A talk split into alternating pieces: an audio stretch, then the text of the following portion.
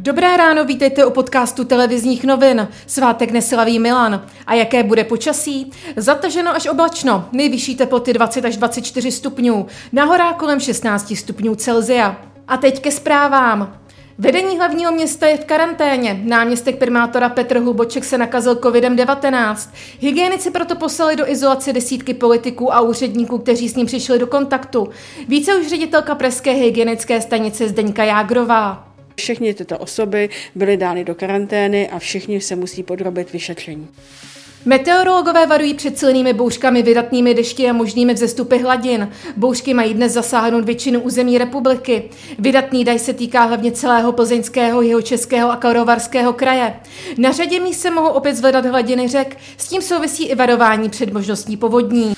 Prezident Miloš Zeman se nezúčastní vojenské přehlídky v Moskvě. Ta se uskuteční 24. června u příležitosti 75. výročí konce druhé světové války. Důvodem jsou opatření kvůli epidemii koronaviru. Prezidenta zastoupí velvyslanec v Rusku Vítězslav Pivoňka.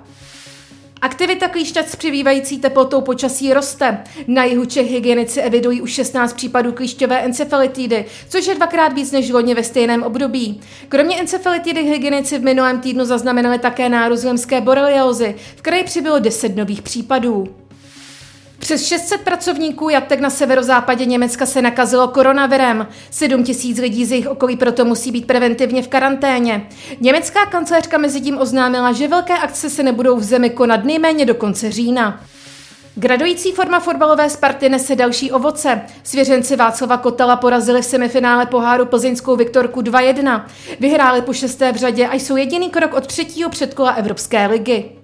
Další podrobnosti k reportážím a aktuální zprávy najdete na webu TNCZ.